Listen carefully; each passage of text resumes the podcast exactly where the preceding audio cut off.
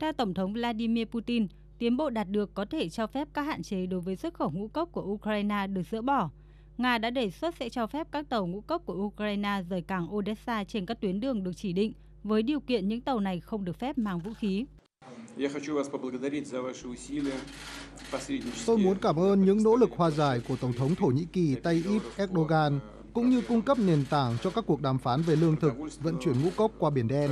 Chúng ta đã đạt được tiến bộ nhờ nỗ lực hòa giải của Thổ Nhĩ Kỳ. Không phải tất cả các vấn đề đều được giải quyết, nhưng đã có tiến triển và đây là tín hiệu tích cực. Cuộc xung đột tại Ukraine, nhà cung cấp lúa mì lớn nhất thế giới đã khiến giá ngũ cốc tăng vọt, làm trầm trọng thêm cuộc khủng hoảng lương thực vốn đã xuất hiện từ trước. Hàng chục con tàu bị mắc kẹt và 22 triệu tấn ngũ cốc bị dồn ứ tại các cảng của Ukraine. Theo Bộ Quốc phòng Thổ Nhĩ Kỳ, Nga, Ukraine, Thổ Nhĩ Kỳ và Liên Hợp Quốc trong tuần này sẽ ký một thỏa thuận về hành lang xuất khẩu ngũ cốc. Ngay cùng ngày, với chuyến thăm Iran của Tổng thống Putin, Liên minh châu Âu thông báo chuẩn bị dỡ bỏ một số lệnh trừng phạt đối với các ngân hàng Nga liên quan đến thương mại thực phẩm. Đánh giá về các nỗ lực của Nga, Tổng thống Thổ Nhĩ Kỳ Tayyip Erdogan nhấn mạnh. Tôi tin rằng trong quá trình hòa giải này, Nga đã cho thấy lập trường tích cực. Trong cuộc họp gần đây nhất tại Istanbul, lập trường của Nga đã tác động tích cực đến toàn thế giới.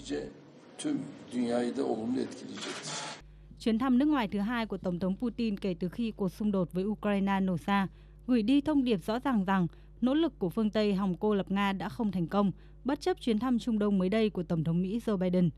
Tổng thống Putin không chỉ tham gia hội nghị thượng đỉnh ba bên với Tổng thống Iran Ebrahim Raisi và Tổng thống Thổ Nhĩ Kỳ Tayyip Erdogan, mà còn với thủ lĩnh tinh thần tối cao Iran đại giáo chủ Ali Khamenei.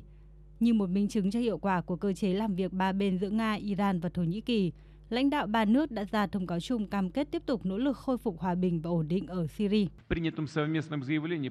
Tuyên bố chung được thông qua tái khẳng định cam kết tăng cường hợp tác ba bên giữa Nga, Iran và Thổ Nhĩ Kỳ vì mục tiêu bình thường hóa bền vững và khả thi tình hình ở Syria thông qua các phương tiện chính trị và ngoại giao dựa trên đối thoại nội bộ Syria theo nghị quyết 2254 của Hội đồng Bảo an Liên Hợp Quốc. Và tất nhiên, điều này phải được thực hiện trên cơ sở tuân thủ nghiêm ngặt các nguyên tắc cơ bản về tôn trọng chủ quyền, độc lập, thống nhất và toàn vẹn lãnh thổ. Cùng với đó, một trong những mục tiêu quan trọng nhất của Tổng thống Putin trong chuyến công du Trung Đông lần này là thiết lập một mặt trận chung tại khu vực nhằm chống lại bất kỳ hiệp ước quốc phòng nào do Mỹ đề xuất giữa các quốc gia vùng vịnh và Israel. Đối với cả Iran và Nga, việc tăng cường quan hệ là cần thiết để cân bằng ảnh hưởng của Mỹ và trục an ninh mà Washington muốn thiết lập ở khu vực – và việc hai nhà lãnh đạo Nga-Mỹ cùng đến Trung Đông gần như một lúc là một dấu hiệu phản ánh của đối đầu giữa Moscow và Washington đang ngày càng gây gắt.